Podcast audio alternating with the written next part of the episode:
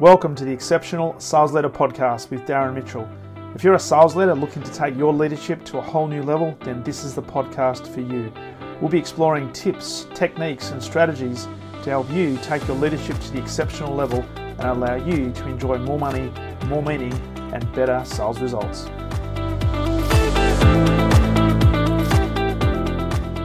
Perfect. We are now recording in the right device. I love it. Love it. All right, welcome back to the Exceptional Sales Leader Podcast. This is Darren Mitchell and another very special guest today, all the way from Arizona. I nearly said Phoenix, Arizona, but it's near Phoenix, Arizona. Mr. Nick Capozzi. How are you, my friend? I'm fantastic. It's like, well, you're in Melbourne, right? So what's a yeah. what's a suburb of Melbourne? Uh well, Adelaide. Adelaide. Adelaide's in South Australia, so it's about eight hours drive west of oh, Melbourne. Sh- way wrong. Um, okay. What's what's the suburb of Melbourne? Essendon. Essendon, go Bombers. oh, you got a bit of knowledge about AFL, my friend. I played rugby in Canada with a guy. I won't drop his name because I've looked him up. I can't find it, but it was so long ago. Um, but he, I played rugby with him when I was 15 years old in Canada. He was an exchange student, and he wound up going to play in the AFL for North Melbourne. Okay. Uh, yeah, yeah. So that's that's my connection to Aussie rules football. Nice. And as a um as a uh, rugby fan, and I guess as mm-hmm. a as a Northern Hemispherian, do you get mm-hmm. to see much of the AFL game on uh, on various platforms? Zero. I you know occasionally I'll, I'll, watch some highlights or something across come across on my social media. Even rugby, you know, rugby union is tough to. Never mind rugby league uh, is tough to to get up here. So when I when I get a chance to watch it, I'm always I'm always enthralled it's fascinating because when you when I talk to Americans and people outside of Australia and they look at the game for the first time, they go nuts thinking, "Yeah, how do people do that?" Right? It's because you look yeah. at the American gridiron game and there's so much padding and it's a very high impact game, but AFL tends to be more of a 360 degree uh, game, which is you've got to be always on the lookout well, not only that, but when I played rugby union, I mean, people always say, how, do you do that without equipment and a helmet and padding? It's so dangerous. I said, it's not dangerous. We tackle properly. We don't use the helmet as a weapon. Right. And then you're you're picking the guy up off the ground after you tackle him because you're gonna have a pint with him, a Victoria bitter at uh, at the end of the match, right? This is even dropping the Victorian bitter, the Melbourne, the Melbourne staple of beer, mind you. If you've actually, if you're a beer connoisseur, and hopefully there's people listening to this who are not the connoisseur of Vic bitter it's not the best beer. In fact, it's better than Foster's. That's what we know on this side of the world. It is better than Foster's, but uh, but I'm a bit of a beer snob, so I've I've gone to the craft beers now. So um, I'm not a don't like because a Vic bitter for me gives gives me headache, so I can't I can't drink that. So okay, you got to have a nice beer. Hey, but we digress. We're here, we're not here to talk about beer, and we're certainly not here to talk about rugby we're here to talk about sales and you've got a fascinating background and I'd love to delve into into this. And as we talked about before we press record uh, we don't know where this is going to go and it could go anywhere and i'm okay with that and hopefully the listeners are okay with that. But um, you've got three roles at the moment. One is uh, chief storyteller or head of storytelling yep. at demostack. Uh, you're the co-founder of social social and you're also the founder of sales pitching. So um, I'm sure there's a big connection with all three of those, but I'd love I'd love for you if you can, Nick, just to give us a bit of a, I guess, a background in terms of um, what you've done and how you've ended up doing what you're doing today, because it's it's for me it's a fascinating story. Absolutely. So, you know, I knew as a kid growing up in Montreal, Canada, that I wanted to work in radio. Like I remember eight years old, I wanted to be that guy in the radio. So everything I did was to get me to college in Toronto for radio broadcasting. And I went through, I worked in radio and TV for about five years. And one day I was at a party and after a few pints of VB, someone said to me, Hey, can you do that radio thing on a stage? And I said, Sure. Next thing I know, I stepped onto a cruise ship in Miami and spent about 10 years living at sea, pitching high end luxury duty free, and then helping sell the high end luxury duty free. So it was a crazy industry, big number. People are shocked yeah. at how big it was, but duty free is a, a real thing and people would come and cruise and i'd have people walk on a ship and say hey i'm looking for these four watches. If you can source them duty free in the caribbean i'll buy all four this week. So it was really interesting um, you know sales process very b2c i mean the most b2c because we're on vacation right? Yeah. and um, I worked my way up. I became a vp i worked for companies like disney and royal caribbean. And then um, i got out right before covid. I was looking to do something different. Took a vp of sales job in in phoenix where i live now which was um, a very uh, B2B. It was my first time really selling B2B. And it was interesting, but I, I was getting stuck in dashboards and I said, there's got to be more. So I didn't have a plan. So two years ago, I quit without a plan mid COVID, six months in. And I said, I'm just going to start creating content. So I started creating content without a plan and putting it on LinkedIn, but it was about what I knew, which was mm-hmm. sales presentation skills and and you know talking from a stage, engaging an audience. Yeah. And um, uh, I just became a consultant. I started getting calls from sales leaders saying, "Hey, can you sit in on my demos?" And now that I fully understand demos, I realize I was I was frankly, uh, you know, I don't know if I would if I knew then what I know now, I would have felt felt a little fraudulent, frankly. But I really focus on the engaging aspect of it and keep, you know, getting people to turn the cameras on and really focus on what was happening. Yeah. And it just became a business. And then a few months, well, about almost a year ago, actually, I put a post up and I said, This is really great. I'm really fortunate that over 18 months I built a little consultancy just by using content.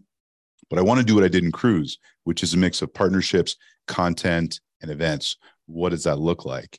And lo and behold, I started working with DemoStack. And uh, real quick, head of storytelling at DemoStack. So what that is is uh, I'm the marketing evangelist. So I create content. I I'm visible. I go to events. I do webinars, and I teach people storytelling skills and discovery skills, things that are really pertinent to a pre-seller, a pre-sales engineer, uh, but frankly, account executives as well. Uh, social Social, real quick, is a social uh, media networking uh, community that I built with a couple other people, and that was because we couldn't find answers to algorithms and and and process. You know, we create all this great content, but how do you actually deploy it? And then sales pitching was my was my business that I found that out of Cruise. But what's interesting now, I realize it's a terrible name for a company because we don't pitch anymore; we do discovery, right, Darren? so that's uh, we do. We took, do took about three minutes. Problem solving. Yeah, exactly. So it took about three minutes, but that's my three titles. There you go. That's how, and that's how it all kind of works together. So fascinating. And what I love about that is the like the cruise ship uh, story, selling selling watches to people on holiday, and talk to me about that because from and maybe it's just my frame of reference. Somebody going on holiday, probably not necessarily in a buying cycle, and we talk about buying cycles in the business the business space a lot. Um, did you find that the skill set you developed and you and you talk a lot about storytelling in that mm-hmm. that enhanced your ability to create i guess friction within the marketplace to the point where they they wanted to purchase a, a watch or they needed they found they had a need? And how does that now now relate to what you do now in terms of working f- with businesses? So the beautiful thing about luxury goods was they never had a need. So i had to develop a need and then what was happening was we were essentially a promotion company. So we were promoting these brands that sold duty free, let's say in the Caribbean. So Cartier, Chopard, Hublot, Tag Heuer.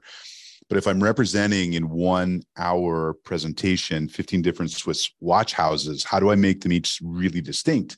I can yeah. take their marketing collateral, but it's not really telling the story. So I found I would get a lot of success by digging into the history of that house, right? Ah. Raymond Weil is still the only independent family owned Swiss watch manufacturer in the world, right? That that's interesting. Where does that lead to? So that's where the storytelling came in in terms of actually getting engagement and and you know I'll talk as a Canadian who was selling now to Americans, it took me about a year to realize that culturally Americans wanted to be marketed to and wanted to be sold to and I come from a Canadian background, which is more similar to British and Australian in that we don't do that and, and we don't wear fancy fancy watches in Australia and a diamond. Oh, I've fifteen thousand dollars for a diamond. I'll spend fifteen hundred dollars maybe. Yeah. So, but Americans wanted to buy that, and and there's something to jewelry and watches and and you know swaggy things in the American culture. So they would come on ready to buy. That was the first thing that blew my mind.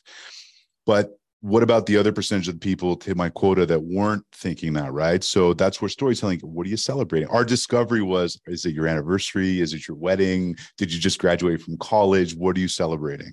Um, so that was the type of discovery we would do. And they would look at each other and say you know what? We have been married 30 years you know what?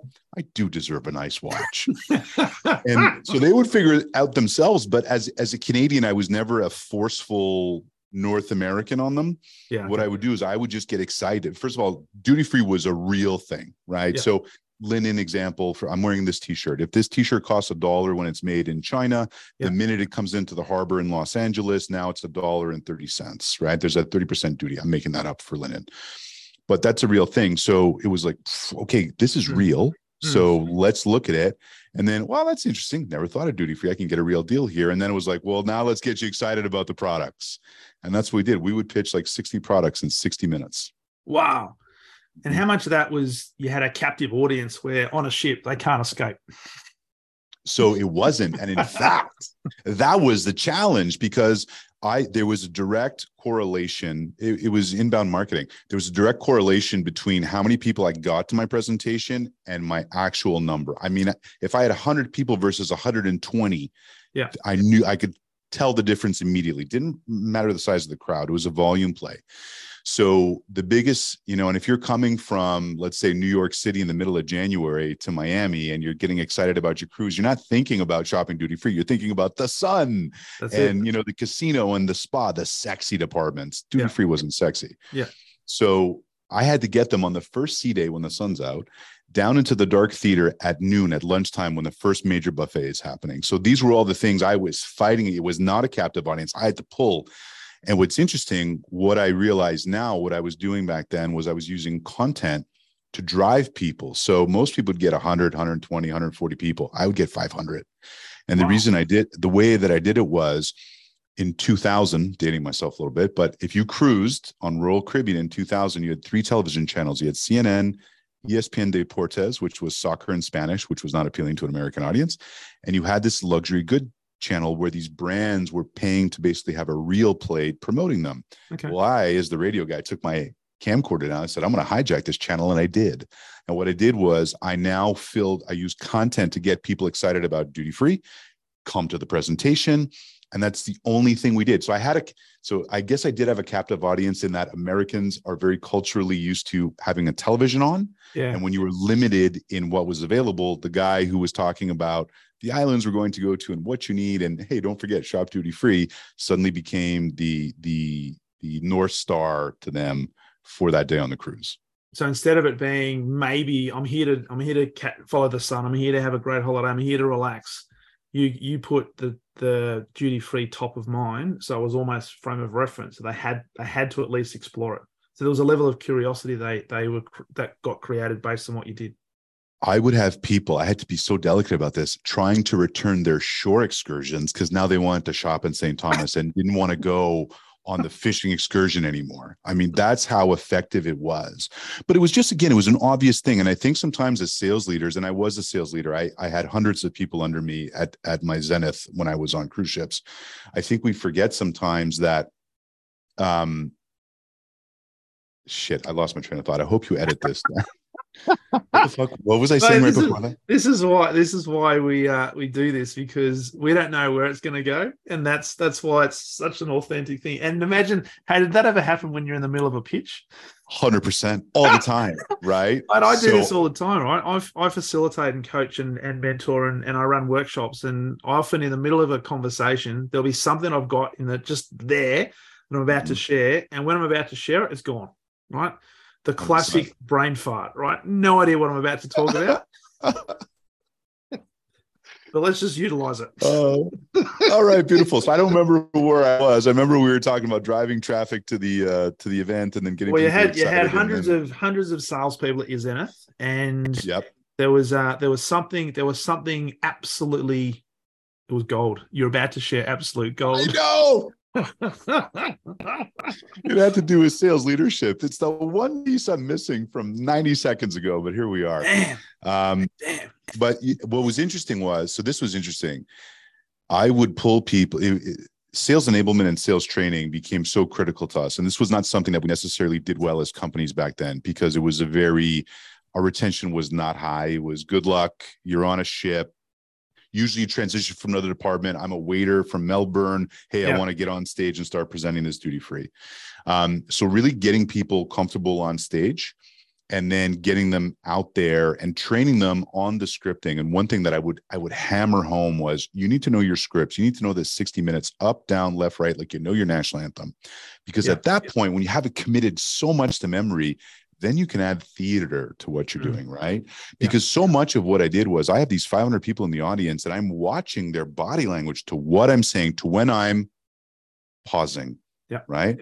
And the this and part of the reason that all happened was the scariest thing. Again, I'm competing against the sun and and lunch is seeing two, three, 10, 15 of those people leave in the first five minutes. Yeah. So everything I did was about creating engagement and excitement around a true thing, which was the duty free um, and getting them excited to get out there and and take advantage of that right yes. so it's uh it's fascinating and i'm interested your in your on your take on this because um when i when i run sales training or run pitching or presentation skills a lot of people try to memorize their mm-hmm. I guess their speech, and you, you talk about scripting. So I'll be interested in your perspective on this because my my view is you need to know your content, but mm-hmm. not your content that it's a rote content. So you just you're just memorizing it like lines because when it comes across, it sounds like, and I make the distinction between an A grade actor and a B grade actor. You watch a B grade actor in a B grade movie, it sounds like they're just reciting lines, but you watch an A grade actor in a blockbuster movie, they know their lines, but they've got, as you as you talk about, they've got the gravitas, they've got the charisma. Exactly. They, they can they can say that and they can in, utilize whatever's happening on the spot and still deliver their content within the time frame. So how much of how much of that? Because I want to pivot this to what it, what it means for sales leaders and salespeople today in in you know dealing with SaaS or dealing with big organizations. Um, if you can do this with a watch, you should be able to do this with anything, right? But what's your Absolutely. perspective on on that in terms of learning the script, but not being completely wedded to what you say, but more about how you deliver it? So, first of all, you nailed it. And what I would get them to do was how they wrote their scripts out. So, when we write something, it's a very different language than when we speak it. So, what I would get them to do, I mean, now we have dictation technology, Word and, and Pages all has a dictate button, but we didn't have it back then. And I would have them talk out how they wanted to present. And that way, the spoken word was, it came across much more casual than something scripted. Yeah. Right. So, but if you had it memorized so well, and again, I use the national anthem, if I drop one phrase from the Australian national anthem, you can pick it up from there. Right. Yeah. So if you're not thinking about what's coming next and it just comes out naturally, then you can do things like watch watch your prospects body language. Mm. you can watch you know are they reacting to you? You can add your own body language to it. So much of what we do is based around body language. So much about engagement is around yeah. body language. Yeah. So if i'm going to script a 27 second cold call script what i'm going to do is i'm going to talk that out. I'm not going to write it out. I'm going to spoke it to be spoken not spoken to be read. Yeah. Yeah. Love it. Love it. And the other part of that is is as you mentioned the body language part because if you got people uh, leaving in the first five minutes, you're thinking, yeah. oh, oh, terrible. am, am, I, am I on? Am I not? What's going on? Have I got the wrong audience? But the other the other part I wanted to touch on is the product itself. Now, I'm I'm curious about this because there are so and certainly in Australia there are so many salespeople and sales leaders who work for organisations or who represent products who make it all about the product who love talking about the product and they think this is and you look you got to believe in your product and i get that but uh, when it comes to selling watches for example given that you had so many different brands um, i want to bring in the, the, i guess the the power of storytelling on this. How much of the emphasis was on the product either from um, you guys in terms of having to sell those or in fact the manufacturers or the or the brands mm-hmm. having to get you to be specific on the elements of the product and make sure you actually talk about this feature and that benefit, et cetera, et cetera. So how so they would that they would focus on that unless we were doing well. Then they didn't care. They didn't uh, care if they paid for 80 seconds and they got eight, as long as we were delivering the results. Right. So I think that's an interesting point. And I think what happens is is and I'll put this from a storytelling point of view it's the hero's journey. Who's the hero of the story when you're doing a presentation or giving a demo? The reality is we make it about ourselves. I sit in on demos all day. It's about i we our solution. But if you've done really great discovery which one thing i realized about as important, if not more important than telling a great story in a presentation or a demo, is doing the discovery so you can frame and lead the breadcrumbs yeah. so your prospects following you. Um, but that's the mistake we make. And, and that just doesn't apply to this. I see this in every part of the sales process, right? From from pre-sales to customer success. It's about us and it's about our solution. But mm-hmm. if you make it about them and their pain point, they can feel themselves in the story. And what you're trying to do with a great story is pull the person on the other end into the theater of what you're doing. Because as soon as they get on stage with you, they're much more closer to buying because they're going to be more excited, more likely to become a champion. Yeah. But also, this is really important. When you tell a great story and you've laid it out so that they feel that they're the champion of it, they're going to better retell that story to other stakeholders in their organization. Right. If, if I just give them a piece of data, they're not going to remember that. Even if I give them a beautiful PDF handout, follow up, leave behind after, they're not going to remember that.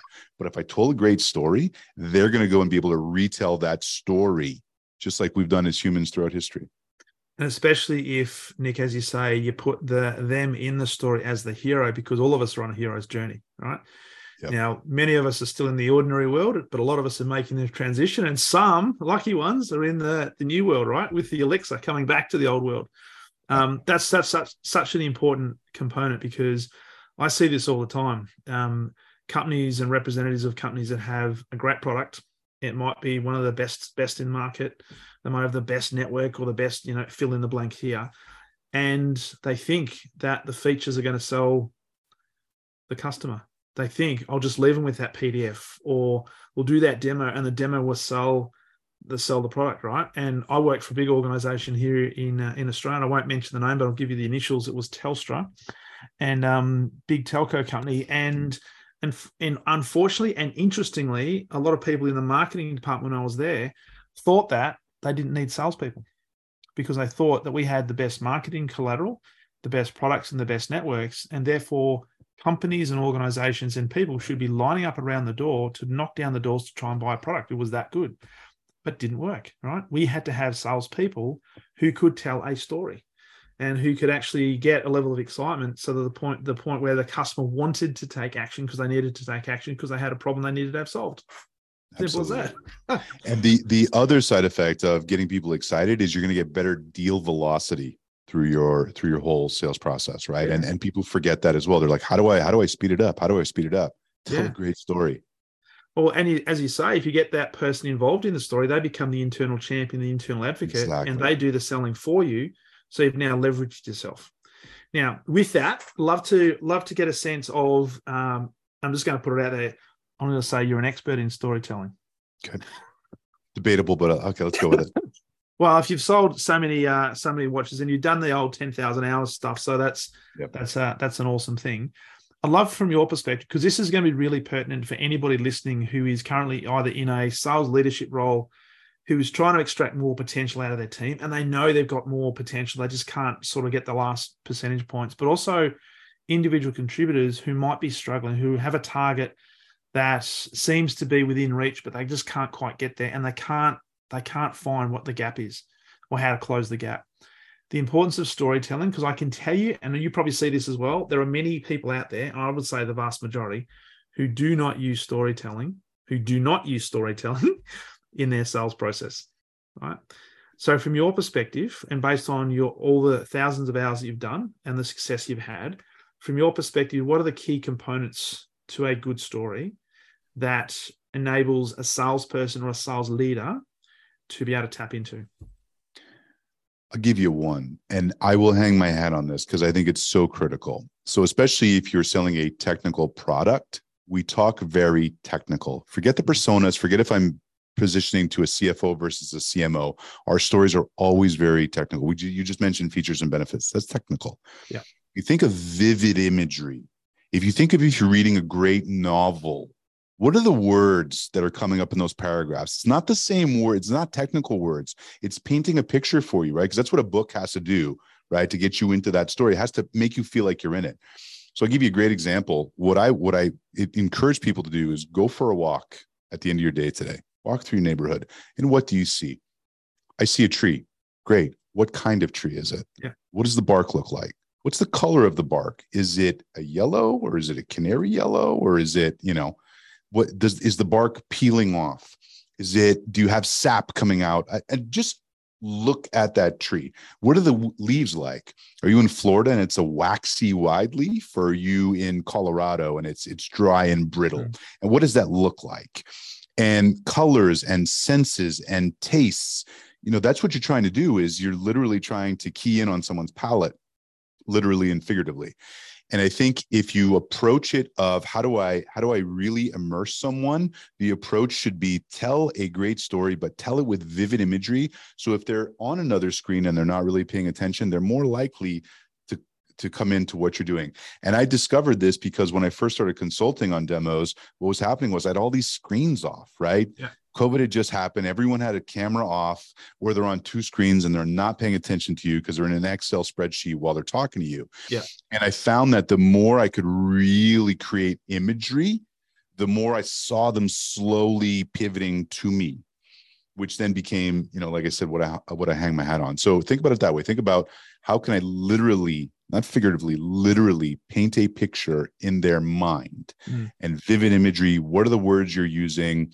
Um, and the best way to to do if you're already telling stories, go back through Gong or Chorus or whatever conversation intelligence software you're using and, and rewatch yourself. No one wants to do that, but rewatch yourself, and then start looking for words that you keep repeating. Right. Mm-hmm. That's another thing we do is that if everything is amazing and exciting, then nothing is amazing and exciting. No. So I'll literally, as I'm scripting, I'll go through thesaurus.com and I'll start looking for alternative words that kind of flow. And I am not a writer. The funny thing is, I'm ter- English is kind of my first language. I grew up in a in a French part of Canada, um, and I was I'm a, I'm still not a strong writer. Writing is not my strength. So I had to you know survive and then and then thrive off telling stories and getting people you know into that imagery. I found was the most effective way to do that.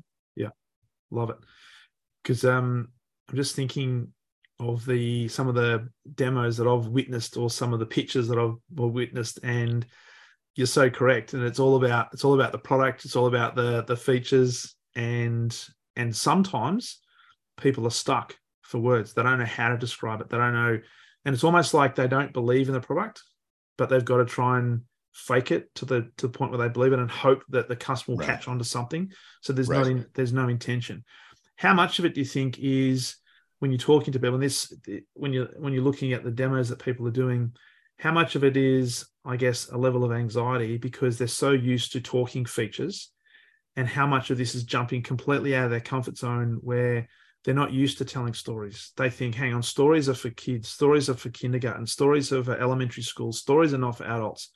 We're educated here right? So i can't possibly sit in front of a cmo or a cfo or a ceo and tell a story about bark on trees. They'll look they'll laugh at me Yeah, so I'm not telling you to talk about bark on trees, but let's uh, let's zoom back. I'll give you a really easy way to look at this. Think about a case study, right? What was Mary's problem before my product? What was the solution? How did Mary implement it? And then how did Mary become successful with it? Mm.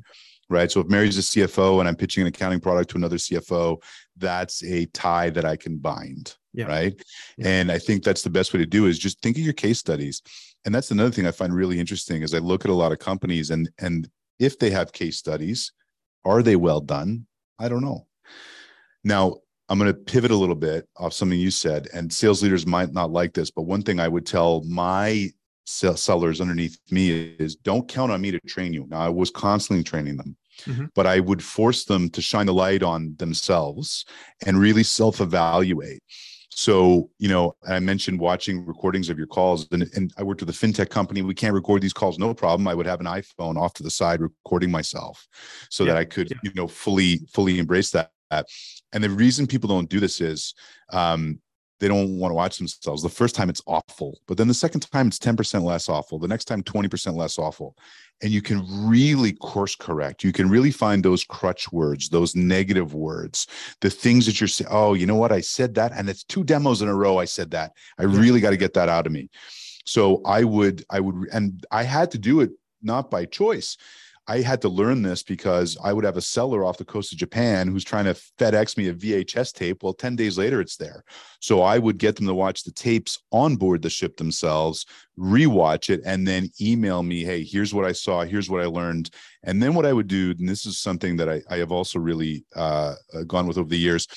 In a presentation, I'm not going to give them 20 things to correct. Here's three things for this round Yeah. work on this, work Yeah. on this, work on this. I don't want to see those three things in your next presentation, Yeah. right?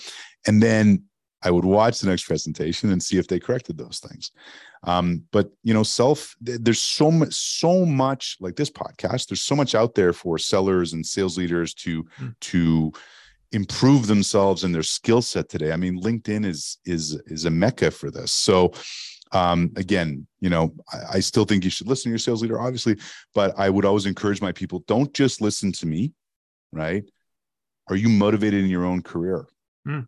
Do you actually want this? Right. And that was also a great indicator of how motivated they were because we can look at pipeline, but what if I would give them a task that would take an hour of work throughout a week that you know, and I wasn't, I'm not coming back. I'm not pinging them, I'm not poking them to remind them to do it, but yeah. would they do it? Yeah. Would yeah. they do it? And that's the thing that that comes down to motivation as to why why they do what they do and why they've chosen to work in this organization and why they've chosen to work in this particular role. Right. And Absolutely. I, I often talk to, to sales leaders where, and I, I suffered from this when I first became a sales leader, and that I created a an environment of codependency where I was res- responsible for solving all the problems. Uh, I was responsible for doing all the, the I guess the um, uh, mediation issues and fixing the fixing the issues and doing the training and sometimes doing the calls, sometimes closing the deals, doing everything. So, um, but what I did is I, nearly burnt myself out in 90 days because the team would come to me with all the problems. And I thought the best way to build trust and respect was to solve all the problems for them, but it wasn't helping them until I realized, until I had a mentor that said, Hey, you're going to go nuts if you keep doing this. Right. Get them to self, as you say, get them to self correct, get them to self analyze, get them to think about one or two things they can focus on before they come to you. And then when they do come to you, your quality of the conversation is going to be higher. Absolutely it, it's so effective. But I talk to sales leaders all the time who don't do that. They're like, yeah, yeah but I'm responsible for that number. Great. Right. Just think think of you're giving your employee a plan, but just a different plan than maybe what you're accustomed to. Yeah. And again, these are I'm not saying I'm right. I'm just telling you these are things that I was forced to learn in a very unique sales cycle. And now that I'm in the B2B space, which is so process driven, yeah. um, you know, those same things apply. So I'd love to know with your transition into um, Demostack and, and now mm-hmm. working a lot in the B2B space and, and looking at demos and watching salespeople and sales leaders do their thing, what's the appetite or what's the yeah, what's the appetite in terms of storytelling? Do you have do you have a lot of um, resistance? Has there been a lot of resistance in terms of this? And what's if there has, what's been some of the I guess key strategies to start break down breaking down that resistance? So i have had no resistance. And that is that's what caught me off guard because what's interesting so the pre-sales community so sales engineers solutions consultant that kind of space is, is where we sell into. So Demostack clones the front end of your product in a minute so that you can give custom tailored demos like that. And i would go into these rooms to these these big companies and give workshops on behalf of Demostack in front of 30 40 50 sales engineers and i would ask them right what do you need help with storytelling? yeah they came to me. I, I need help storytelling. storytelling. They said storytelling. Interesting. So these are very forward-thinking, you know, American companies. Yeah. Um, what's the latest and greatest? But they self-diagnosed. Their two biggest issues were great discovery and storytelling. And the more I've gotten into that, and I've I've now met sales engineering leaders and consultants, and I've had these discussions. It's the same thing. Mm. So at least in that space, they acknowledge that that's an issue um, if you get into the account executive or, or your sales representative level, that's where it might change a little bit. Um, but again, do you have, if I have someone who's very extroverted, I definitely would actually, so you, one would normally assume that the extroverted person would be the great storyteller, but it's the introvert who's better at crossing T's and dotting I's and actually following up that they were the ones who could benefit more from that. Yeah.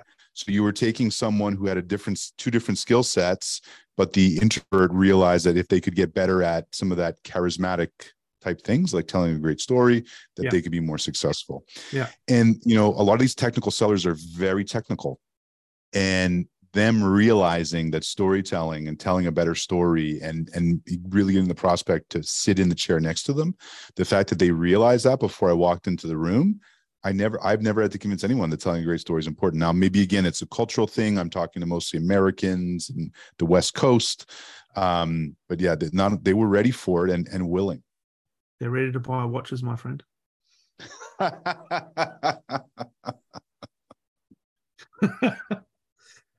That's Oh. uh that's that's fascinating because I I know in Australia there's there's still an element of certainly business to business sales and corporate sales that I wouldn't say frowns upon storytelling, but it's not it's not the forefront of their mind. And and you were sort of alluding to this before when you're looking at the demos that they're currently doing and and I look at demos but also look at things like executive summaries with proposals and how many Mhm. times an organization will mention their own name or their own company or their own solution and at the expense of the customer's name or what the benefit's going to be for that customer. And sometimes in executive summaries, for example, the ratio might be like 10 to 1. We mention our company name 10 times more than we mention the customer's name, which creates a great impression in the eyes of the customer, doesn't it? Right. It's like, right. hang on, you're making this all about your own product. I'm not interested in your product. What I want I'm is a solution my- to a problem. Exactly. Exactly.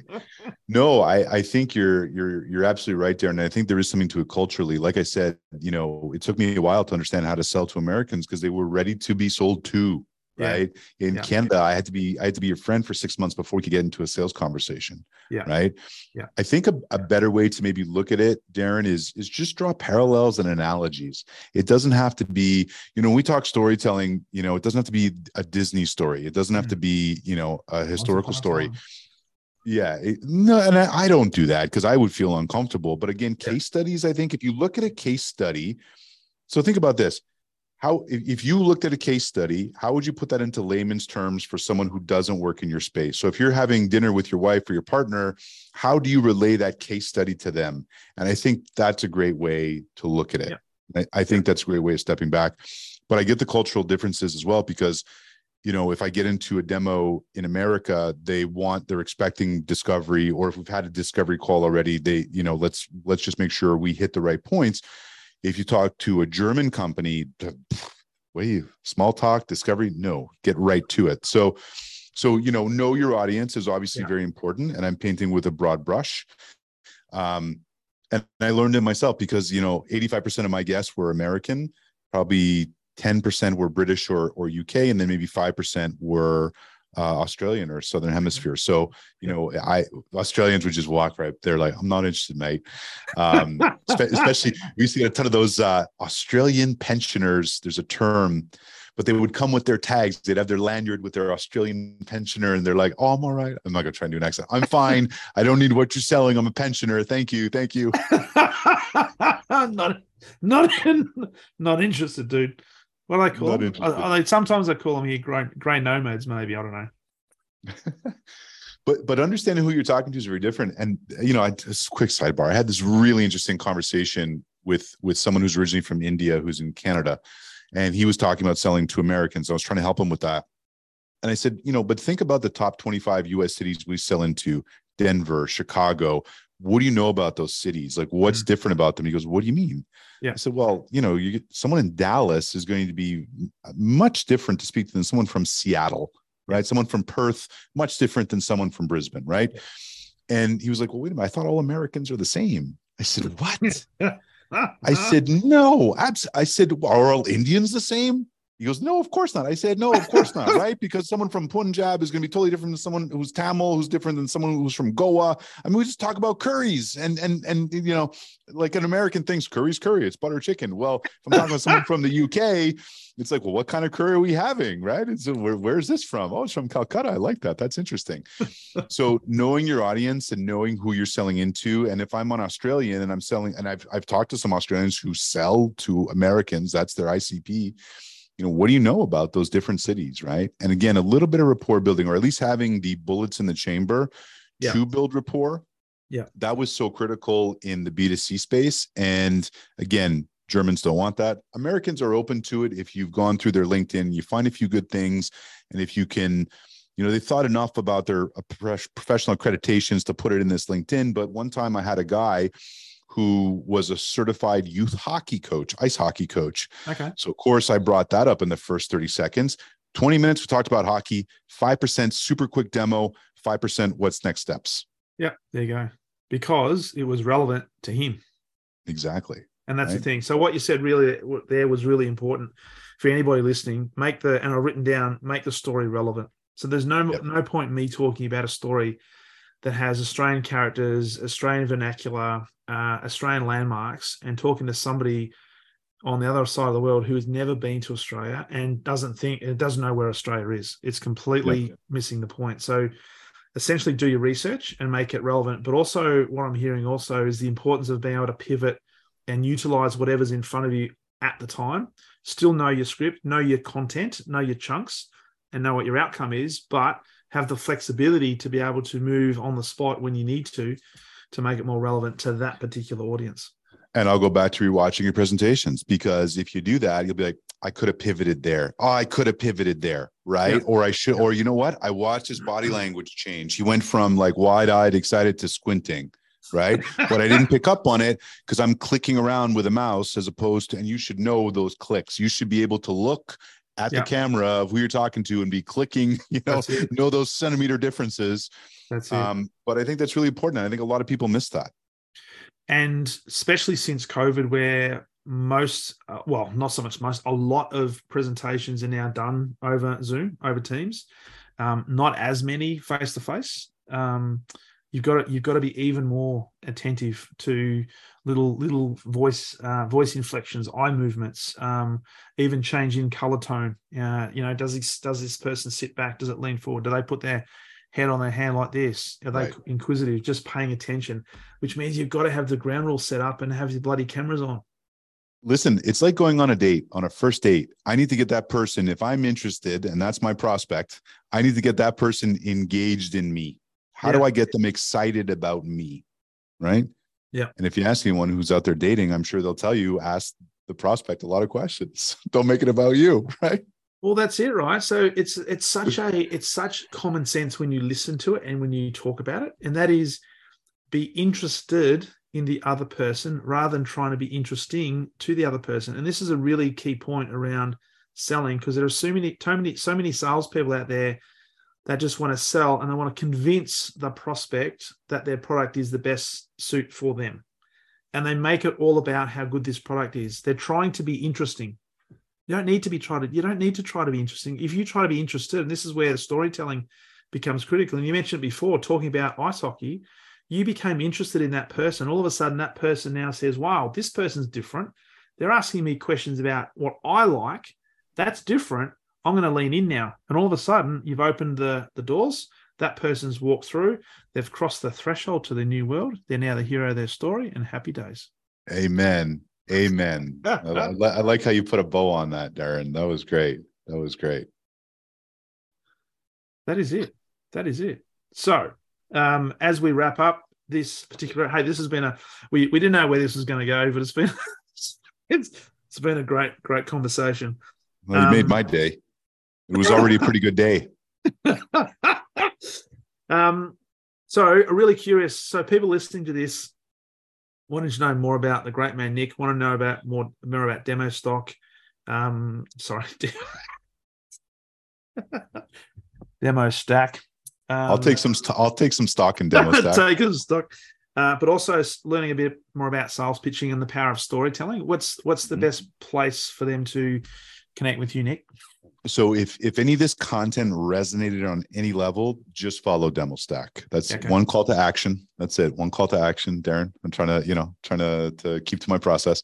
Um, but this, that's what we talk about. We talk a lot about about storytelling about pre-sales about sales engineering but also kind of the other the rest of the go to market because that's where i lived in. And you know I, I think that the more you're all if you're a sales leader everything that touches sales is important. So we have all that on Demostack on our linkedin page um, just give us a follow and uh, we'll be dropping these short punchy actionable insight videos all day that's all i do awesome so best to do Demostack on linkedin or Demostack yeah. in terms of a website uh, you can go to demostack.com absolutely okay. uh, yeah. but demostack um, the LinkedIn page is where the content lives, okay. which is mostly what I do. So again, I'm I'm here to to bring to talk to great people like you, Darren, because there's a few things I'm going to take from this conversation to turn into content that's relevant. I had a conversation with Darren. Um, so yeah, so that all lives on on DemoStack on the LinkedIn. It's the best place. Place again. If you found value in this, that's where you want to be. The DemoStack LinkedIn page. Love it, love it, awesome. And uh, last final question is that if there was anything if somebody's listening to this and thinking, I'm not quite sure about storytelling, is there one piece of advice? Is there is there one thing you'd like to leave the listeners with that um, if they just focused on this one thing, it could make the difference? Watch the tape of your sellers. Because because it doesn't happen darren and i talk to sales leaders like yeah I, I you know i'm busy. Next quarter. Watch what your people are saying right? You're only looking for wins or losses in there but that that you know that sausage is being made every day so you got to go in and see how it's being made absolutely absolutely i totally agree with that so um awesome advice hi mate this has been a uh, phenomenal conversation thank you so much for jumping on the podcast and um I think we're going to have to do this again because I think there's more more we can talk about. I can't wait. awesome, Nick. Thanks very much, mate. And uh, we'll hopefully talk to you real soon. Good on you, mate. Absolutely. Cheers.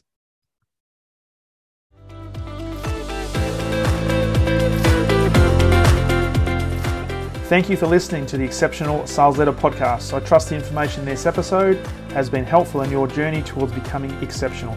And remember, please take the time to rate the show, subscribe to the show so other people can find it. But also, if I can help you, jump on my calendar, go to leadwithdarren.com, and let's have a conversation about how I can help you along your journey to being exceptional.